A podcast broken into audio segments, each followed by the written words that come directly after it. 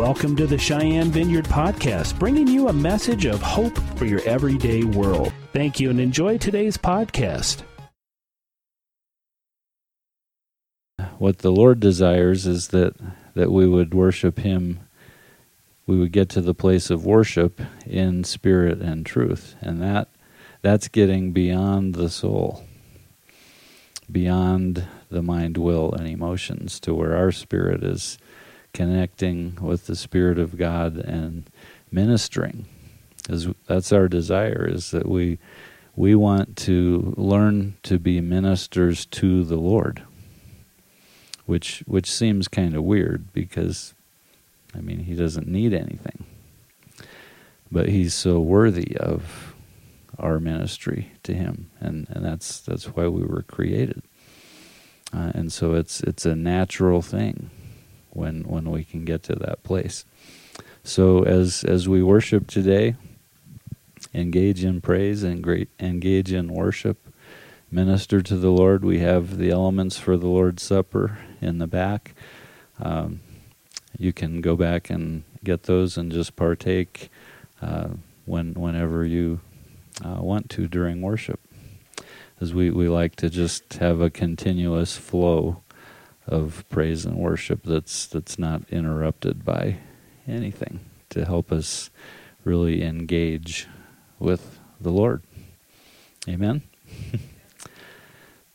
so, Father, I, I, thank you that Luke and I are here because you, you blessed him with a, a great moose. And uh, we, we just thank you for your provision in so many ways, for your goodness to us in so many ways. And I, I pray you would help us to praise you and worship you in spirit and truth this morning. And we do praise you. We choose to minister to you because you're you're good, you're worthy, you're holy. We thank you. Amen. Well, good morning.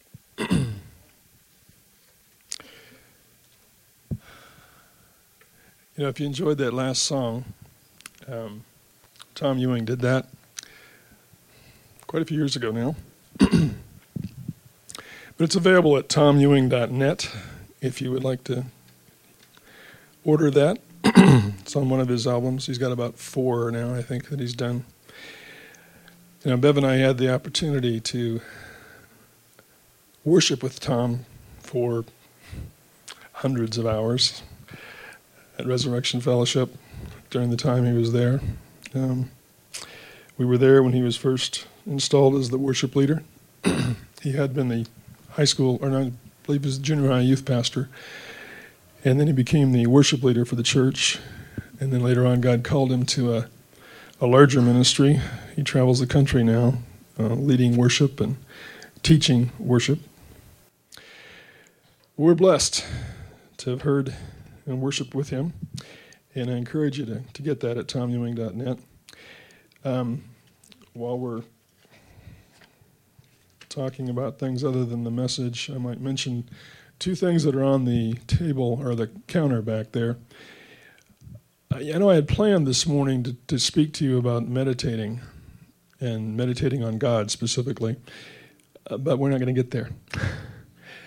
um, we have more in Psalm 63 that uh, then I'll be able to cover that and meditating on God. So, a number of years ago, Bev wrote. Bev is my wife. For those who are visiting today, um, she wrote a little paper on meditation that's very helpful. So we've copied that. Uh, it's on the back counter, three pages there. Also, I'll say this about meditation. You know, there's a difference between Eastern meditation and biblical meditation. Eastern meditation's goal is to empty your mind. That's dangerous, folks. That allows demons to come in. Okay? So we're not trying to go there. um, biblical meditation, you're filling your mind with the Word of God. Your heart becomes full of God's presence. You're communing with God as you go into His Word. So, just a quick introduction. But um, when we, rather than emptying our minds, we meditate on something or meditate in something. and Bev has, again, provided a, a two page list of verses about God's unfailing love. So, if you need something to meditate on, that's also available back there. Um, I'm grateful to have my wife. Um, God bless her for spending all the time that it took to put our worship together this morning. Um, we really appreciate that. Some of the technical difficulties you run into sometimes are uh, a little frustrating, but she made it happen. Um, okay, let's pray.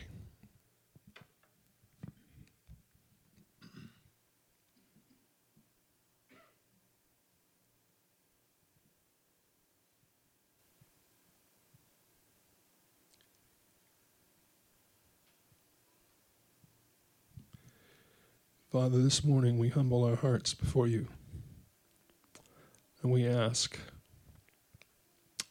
Holy Spirit, come, teach us, lead us into all truth, show us what you want us to see. Anoint me, Jesus, to speak your word in your power, to bring life, liberty, in your presence to your people. In Jesus' name, amen. Praise God. Well, we've been in a season of learning to guard or protect and nourish or cultivate the place of encounter with God. So on September 2nd, I taught a message on protecting the place of encounter.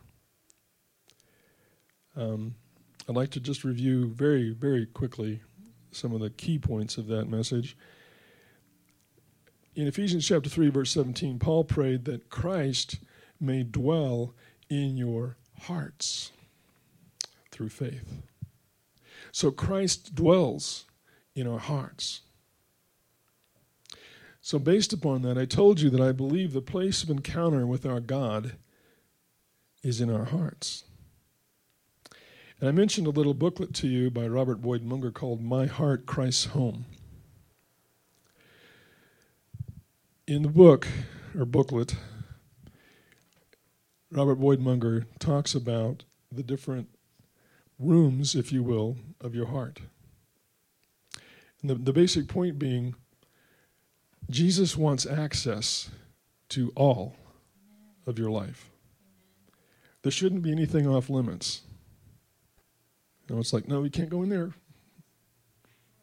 I'm ashamed of that. Or, you know, it's like, well, hello, he's here to save you. And he knows all about it anyway, so whatever. All right, Proverbs 4:23 was one of the key verses, I believe. It says, "Keep or watch over or guard your heart with all diligence or vigilance. For out of it spring the issues of life. I believe it's the NIV that says, everything you do flows from it, from your heart. So, what's in your heart? Jesus said, out of the abundance of the heart, the mouth speaks. Also, out of the abundance of the heart, we act. Okay? Before you punch somebody, there was something in your heart. Okay? So, before you adore and worship the Lord, there's something in your heart. Amen? All right. Well, at the end of that message, I read Psalm 63, but I didn't really teach on it. Today, I'd like to spend a little more time in that psalm, but I want to focus rather than on protecting the place of encounter, I want to talk about f- nourishing or cultivating the place of encounter. You know, David was called the sweet psalmist of Israel.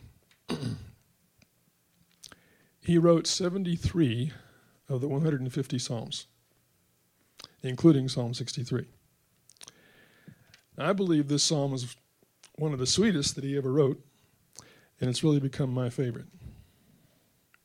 So I want to read it to you. I'm reading out of the English Standard Version today. I'll be teaching out of that, and I'll tell you why later. Um, I hope that's good. All right. It's up there for you if you don't have the ESV with you so that you can uh, take a look at it. All right, let's read it, Psalm 63, 1 to 8 together. O God, you are my God. Earnestly I seek you. My soul thirsts for you. My flesh faints for you, as in a dry and weary land where there is no water. So I have looked upon you in the sanctuary, beholding your power and glory. Because your steadfast love is better than life, my lips will praise you. So I will bless you as long as I live. In your name I will lift up my hands. My soul will be satisfied as with fat and rich food, and my mouth will praise you with joyful lips. When I remember you upon my bed and meditate on you in the watches of the night. For you have been my help, and in the shadow of your wings I will sing for joy. My soul clings to you, your right hand upholds me.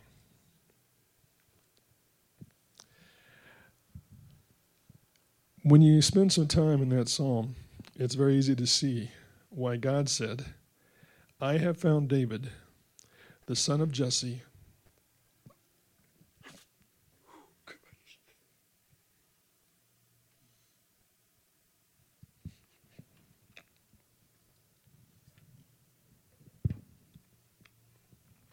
A man after my own heart who will do all my will.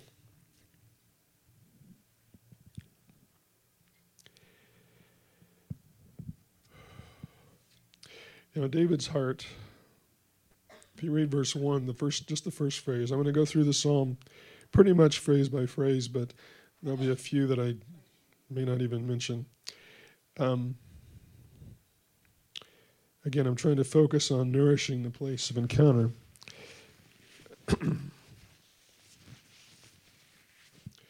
but the first phrase, O God, you are my God. David's heart was fully committed to the Lord. He knew the first commandment, which says, You shall have no other gods before me. And he understood that the Ten Commandments were a covenant between the Lord and his people. We've talked about this before, but the church is the bride of Christ Jesus is the bridegroom. And this covenant is actually a marriage covenant. Okay? So to violate that covenant is to be unfaithful to the love of your soul. Old David had entered into that covenant with all his heart and delighted himself in the Lord. It was David who wrote in Psalm 37, verse 4 Delight yourself also in the Lord, and he shall give you the desires of your heart. David delighted in God.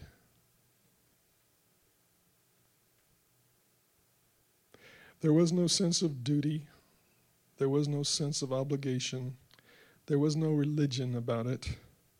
There was a passionate pursuit of the God whom he'd come to know. David also knew the Shema. In Deuteronomy chapters, chapter 6, verses 4 through 9, the Shema is listed. It's something that the Jewish people have been reciting daily as a prayer for many centuries. It begins here, and the word hear is Shema. Hear, O Israel, the Lord our God, the Lord is one. You shall love the Lord your God with all your heart, with all your soul, and with all your strength.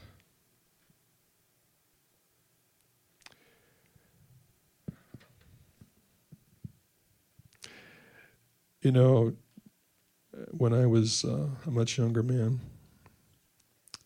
before I had met my wife, I met some girls that I was pretty attracted to. And I really I really wanted them to love me. But you know what? I couldn't tell them, you shall love me with all your heart, with all your soul, with all your mind. Doesn't work like that, does it? It just didn't work.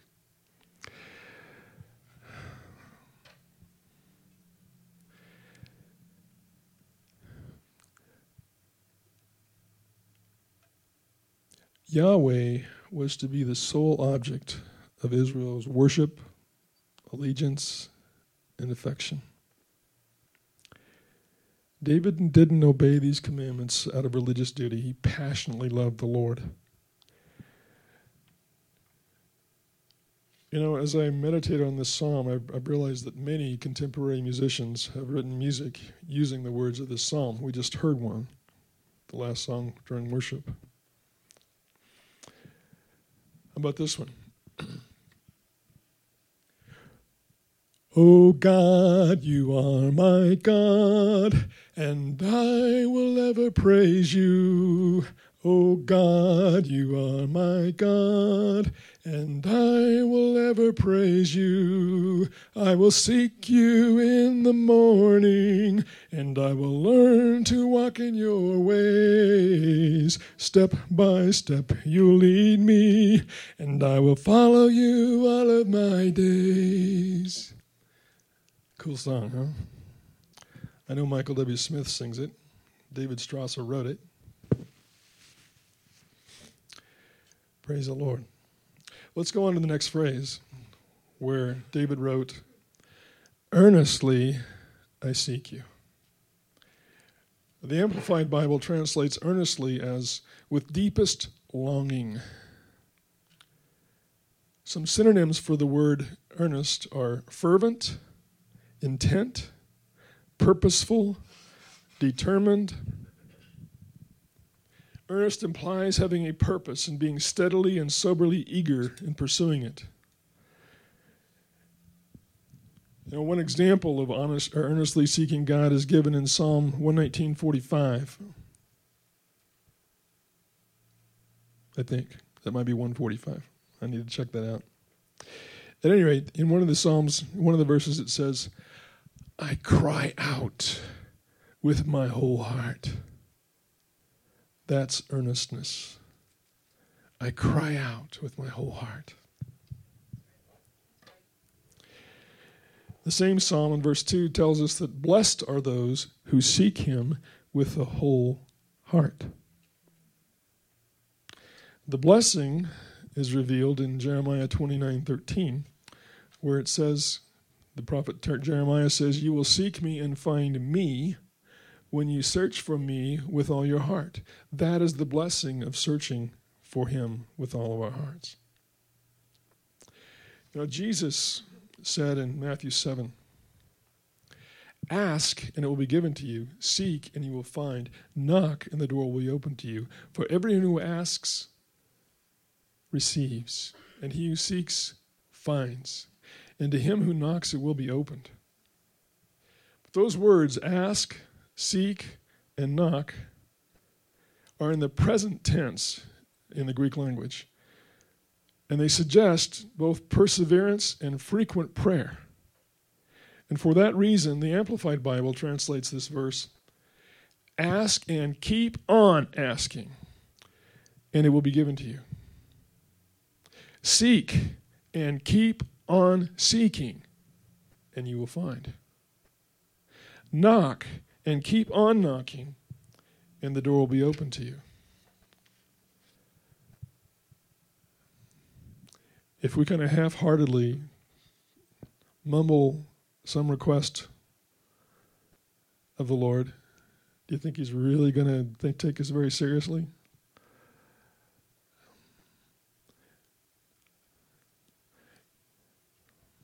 Go on to the next phrase. My soul thirsts for you.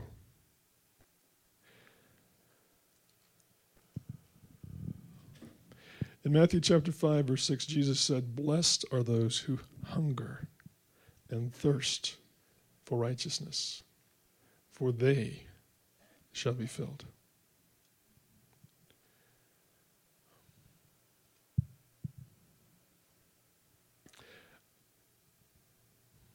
I debated about including some things that I, I, I've cut out of my notes.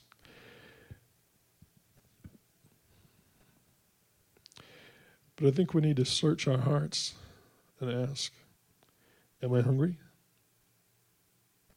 Am I thirsty? Because those are necessary conditions if we're going to be filled with righteousness, filled with God. We must hunger and thirst for righteousness. Last week, Jay taught on this concept he mentioned John chapter 7, verses 37 and 38, where Jesus said, If anyone thirsts, let him come to me and drink.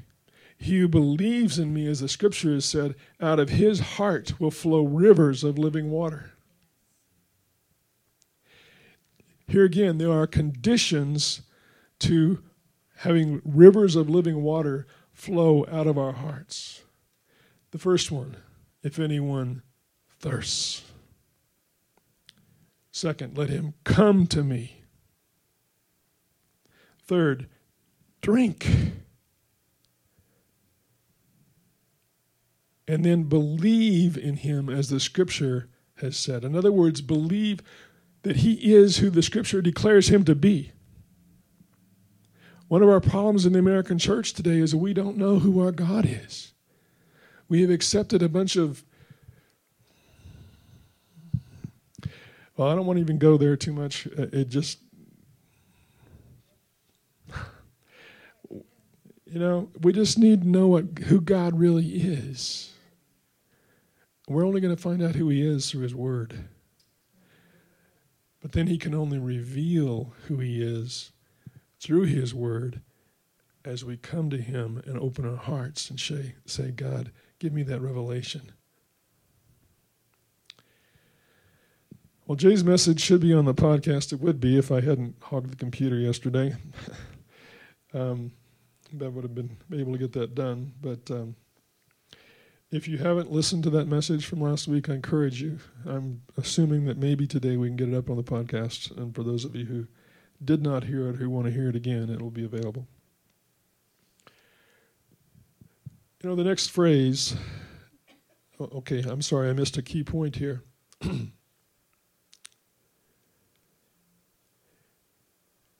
God will give us as much of Himself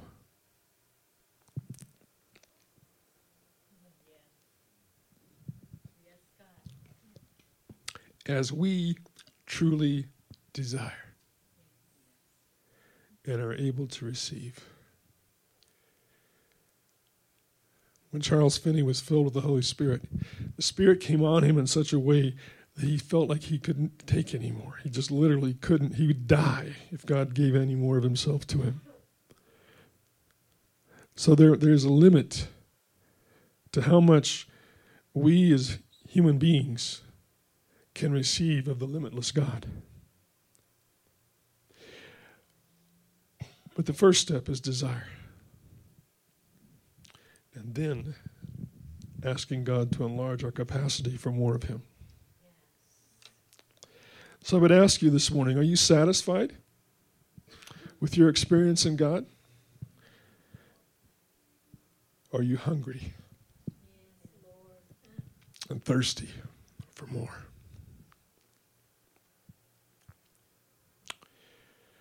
The next phrase, David says, My flesh faints for you, as in a dry and weary land where there is no water. Now we know that our bodies can faint if we're dehydrated.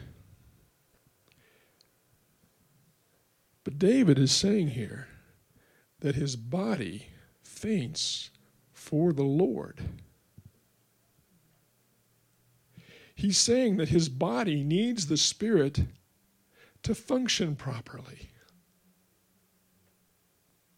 My paraphrase is My body needs your spirit as much as it needs physical water.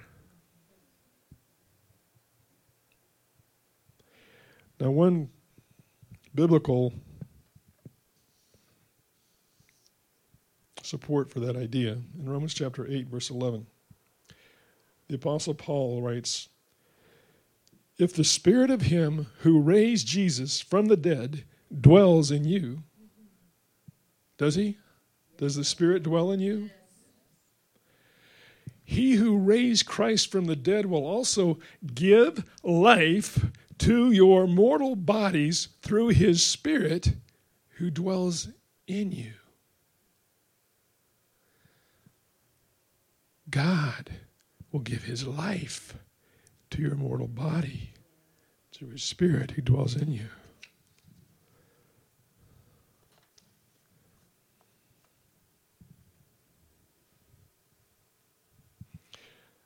I wasn't going to include this, but I, I can't resist.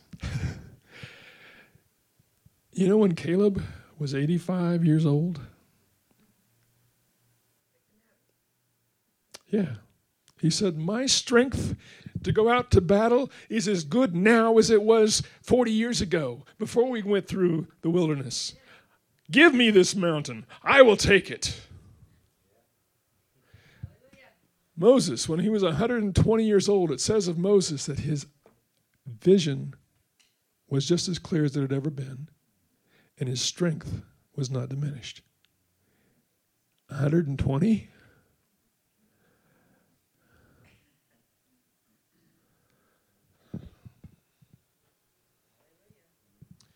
So I think there's more in God for our physical well being than we receive sometimes. I'll tell you this I've noticed, you know, I'm, I'm 64 years old, but I see some people that are 44 and they look older than me. And then I see some, well, if Lou doesn't mind, She's a few years older than me, and she's doing pretty well. Thank you very much. Amen. Praise God. Yes.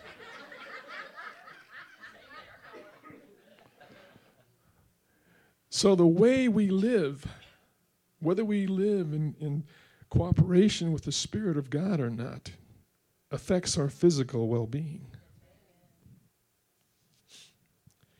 Going on to the, to the next verse. David writes, So I have looked upon you in the sanctuary. Now, the words looked upon reminded me of 1 John chapter 1, verse 1, which in the NIV says, That which was from the beginning, which we have heard, which we have seen with our eyes, which we have looked at, and our hands have touched this we proclaim concerning the word of life. Seeing with our eyes is not the same as looking at something to observe it carefully. Have you guys ever had the embarrassing experience that I have? Your wife goes to get a haircut. She comes home, hoping you'll notice how nice she looks and how pretty she is, and you don't notice.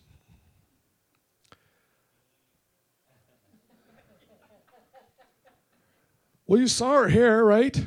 She walked right in front of you. You said hello, but you weren't looking at her. I really appreciate the keyword study Bible.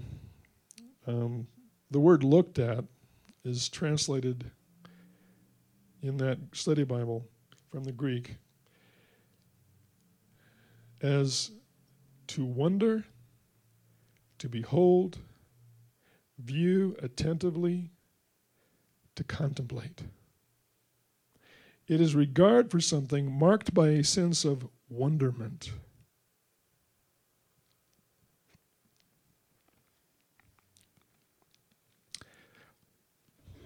The wonder of God. A contemplative and ponderous gaze which carefully and deliberately observes an object in order to perceive it correctly and in detail. This word involves more than merely seeing. It is noticing, recognizing, and taking note of something with reflection and acute interest. Now, that isn't the word meditation, but that's, in my mind, that's a pretty good definition for meditation. Think about the legendary Sherlock Holmes. He noticed details others missed and was able to solve crimes others would have been completely unable to because he looked at rather than just seeing with his eyes. You know, a personal example of this one time when I was in the FTO program for the sheriff's office, I was taken to a large convenience store where there are multiple gas bays. And my training officer sat outside with me and said, Okay, I want you to start writing down everything you see.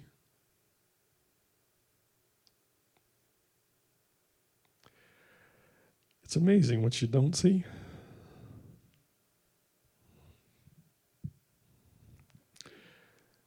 So we need to look at God in his sanctuary. The next phrase is beholding your power and glory. The word beholding is translated gazed upon in the New Living Translation. The word gaze means to look with fixed attention or to stare. David is looking with fixed attention and staring at the power and glory of the Lord. The voice translation translates beholding as have been awed by. The result of David looking with fixed attention and staring at the power and glory of the Lord was that he was awed by them. That's an important component of the fear of the Lord.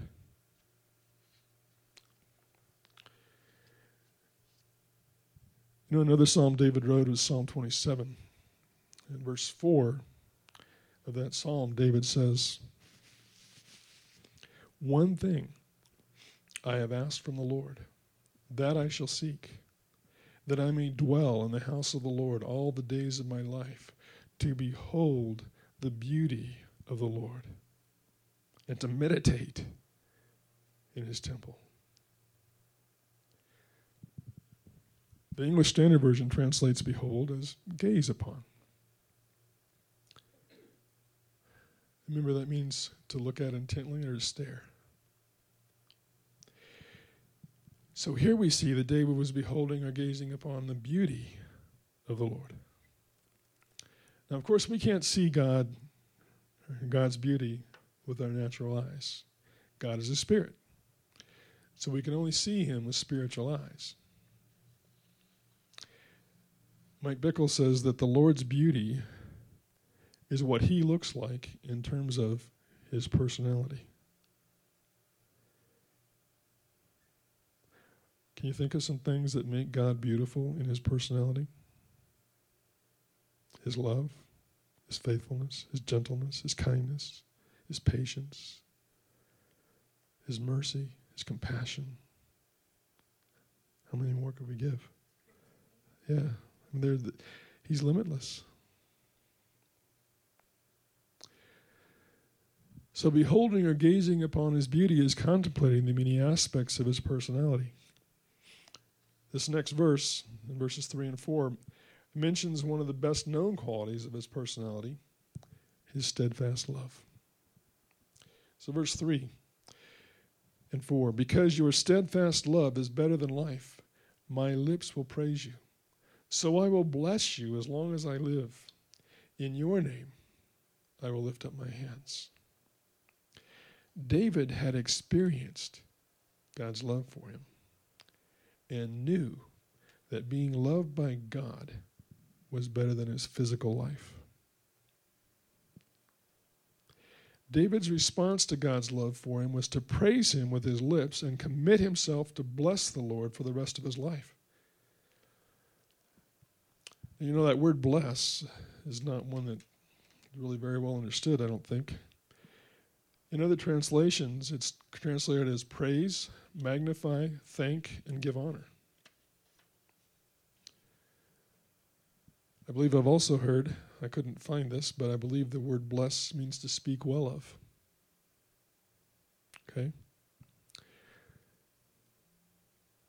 Once again, this verse reminds me of another song. Remember, we, we were singing this one with uh, Tom Ewing, Your Love is Better Than Life. This one goes like this. So I will bless you as long as I live. I will lift up my hands in your name. So I will bless you as long as I live, and in the shadow of your wings I sing for joy. You heard that one?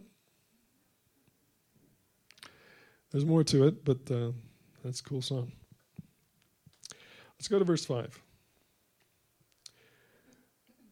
My soul will be satisfied as with fat and rich food, and my mouth will praise you with joyful lips when I remember you upon my bed and meditate on you in the watches of the night.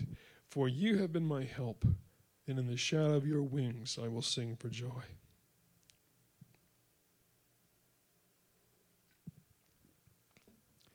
Now, the reason I chose the English Standard Version this morning is that this translation brings out that each of the phrases in these three verses are related to one another. You see, the punctuation is not in the original text. So the punctuation, as well as the choice of words, is the choice of the translators. And I think they got it right here in the English Standard Version. The word when at the beginning of verse 6 unlocks an important truth for us. Do you want to have a deeply satisfied soul? Well, the verse says, My soul will be satisfied as with fat and rich food, and my mouth will praise you with joyful lips when I remember you upon my bed and meditate on you in the watches of the night. So, if you want a satisfied soul, you need to remember Him and meditate on Him. You know, God's been doing this thing lately with me that sometimes is a challenge to my flesh, but it's precious. I wake up and I can't go back to sleep because I'm thinking about Jesus, thinking about God, thinking about His Word.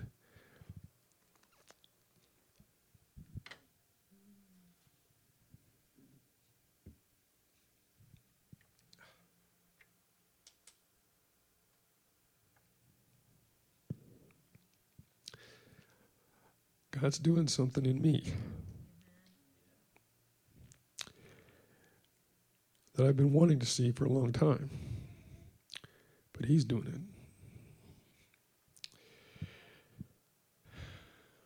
Mike Bickle, in his book, The Pleasures of Loving God, by the way, there are copies of that book back there too available. And our group meets tomorrow night. So if you want to join us, pick up a book and come see us. There's information back there about that. But in that book,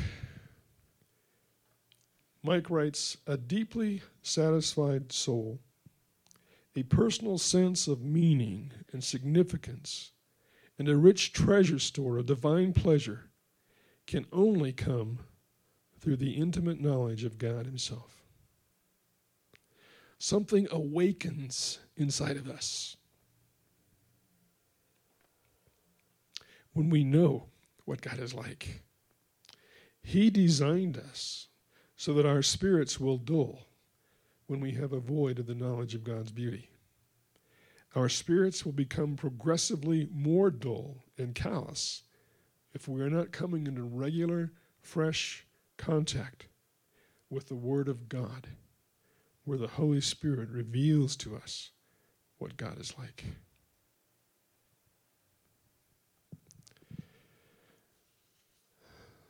I thank God that He's awakening me.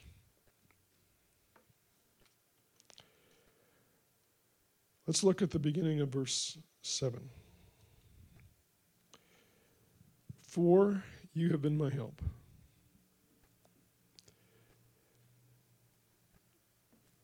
The word for explains why David remembered God and meditated on him. Remember, they're all connected. The thoughts are all connected.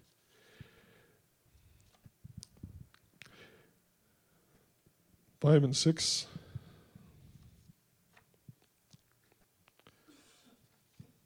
Say, My soul will be satisfied as with fat and rich food, and my mouth will praise you with joyful lips when I remember you upon my bed and meditate on you in the watches of the night. For you have been my help.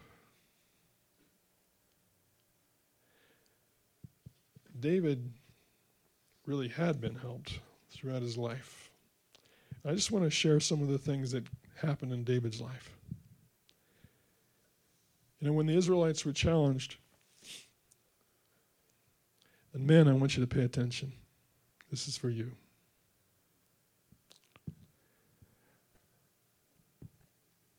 When the Israelites were challenged by the Philistine giant Goliath, and David volunteered to fight him, King Saul said to David, You're not able to go up against this Philistine to fight with him. You're but a youth, and he has been a man of war from his youth. But listen to what David said to Saul Your servant used to keep his father's sheep. And when a lion or a bear came and took a lamb out of the flock, I went out after it and struck it and delivered the lamb from its mouth. And when it arose against me, I caught it by its beard and struck and killed it. Your servant has killed both lion and bear, and this uncircumcised Philistine will be like one of them, seeing as he has defied the armies of the living God. The Lord, who delivered me from the paw of the lion and from the paw of the bear, he will deliver me from the hand of this Philistine. So when Goliath saw David, he despised him because David looked like a young kid who was no threat to him. I mean, Goliath is nine feet tall. David's probably five eight, if he's fully grown yet.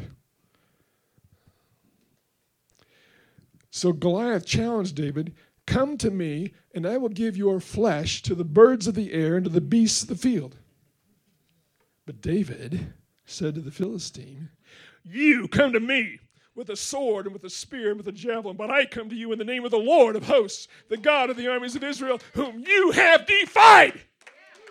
This day the Lord will deliver you into my hand, and I will strike you down and cut off your head. And I will give the dead bodies of the host of the Philistines this day to the birds of the air and to the wild beasts of the earth, that all the earth may know that there is a God in Israel, and that all this assembly may know that the Lord saves not with sword and spear, for the battle is not for the battle is the Lord's, and he will give you into our hand.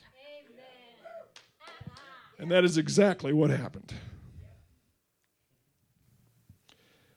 And then after that great victory, the women sang as they danced and said, Saul has slain his thousands and David his ten thousands. King Saul became jealous and tried to kill David twice by throwing a spear at him and then hunting for him when David fled from him. But God protected David from Saul.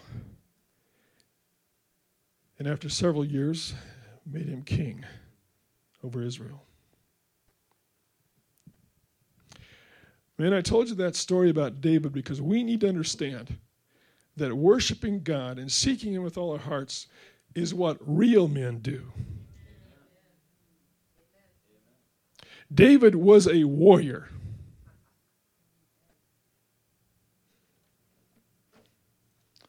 Not only that,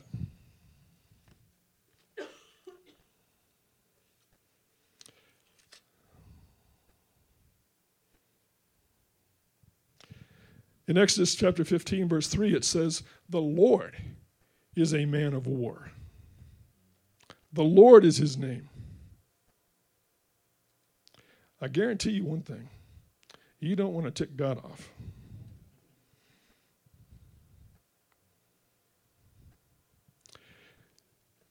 So, for us as men, I want us to understand worshiping God and seeking God is not for weak, effeminate, pansy, whatever other description you want to come up with. David was a man's man. And he loved God with all of his heart.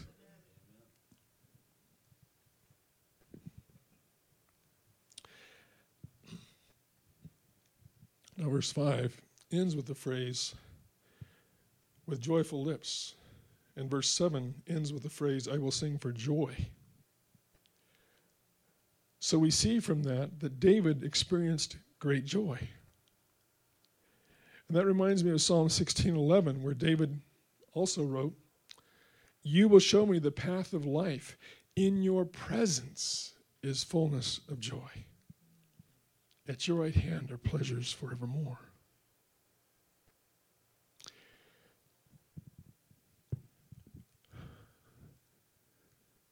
David experienced joy.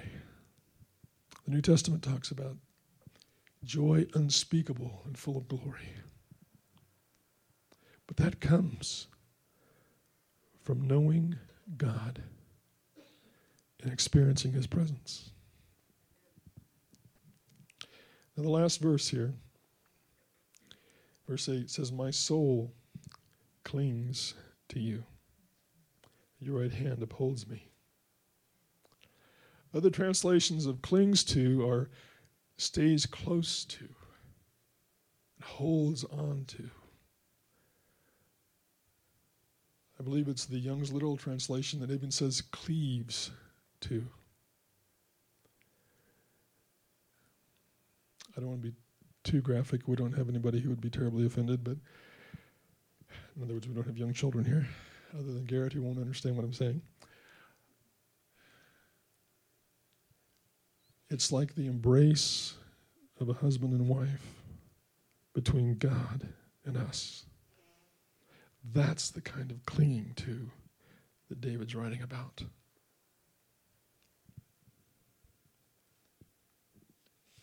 The New King James Version says, My soul follows close behind you. And the New English translation says, My soul pursues you.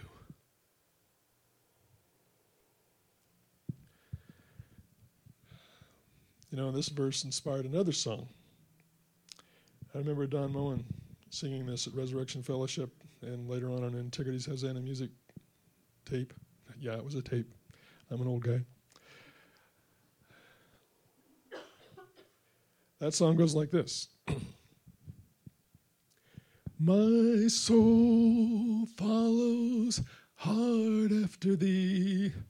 Early in the morning will I rise up and seek thee, and because thou hast been my help, under the shadow of thy wings I will rejoice.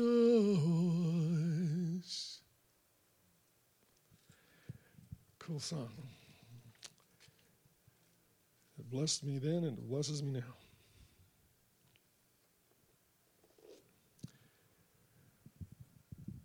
Well, believe it or not, I'm about to close.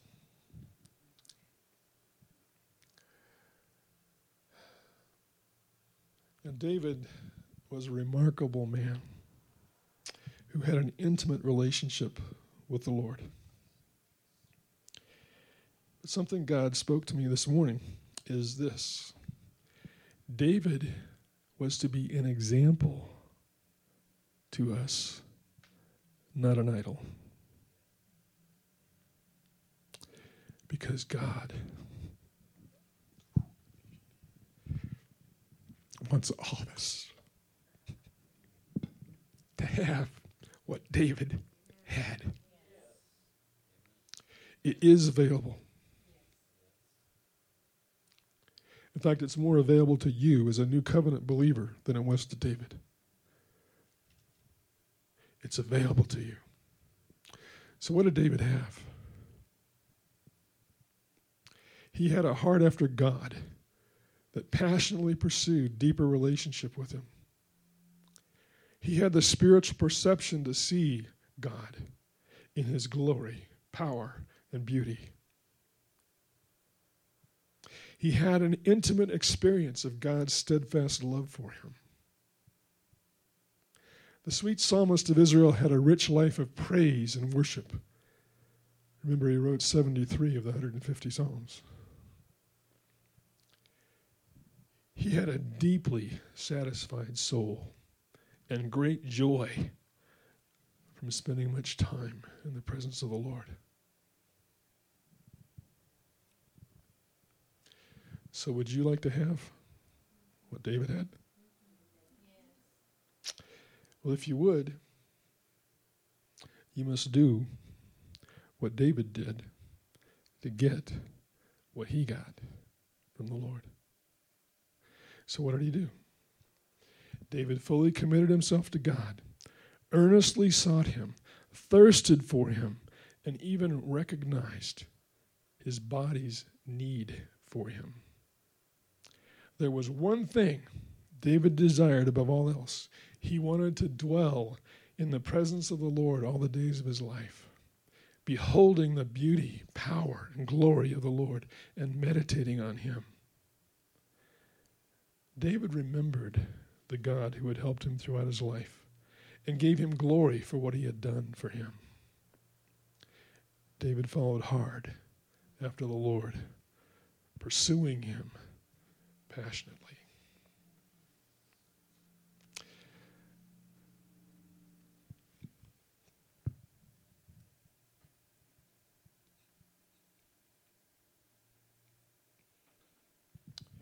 So this morning, are you willing to do what David did and be rewarded by what David had?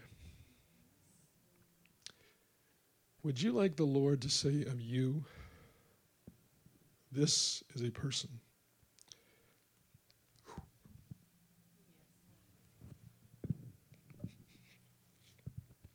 after my own heart?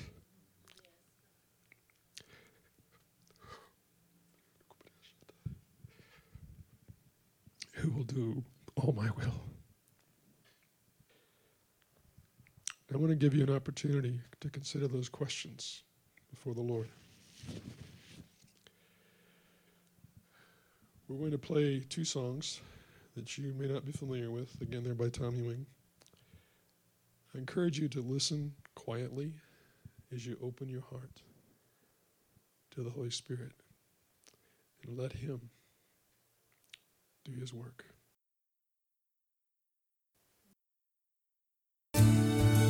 God, we thank you. Thank you for Arnie.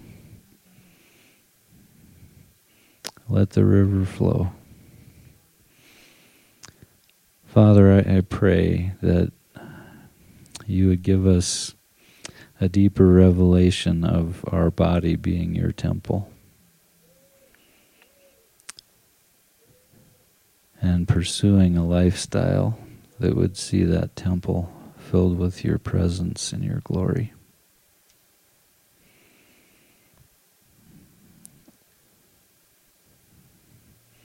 So, Lord, go with us now. Let us be salt and light, and let us see your kingdom come right here in Cheyenne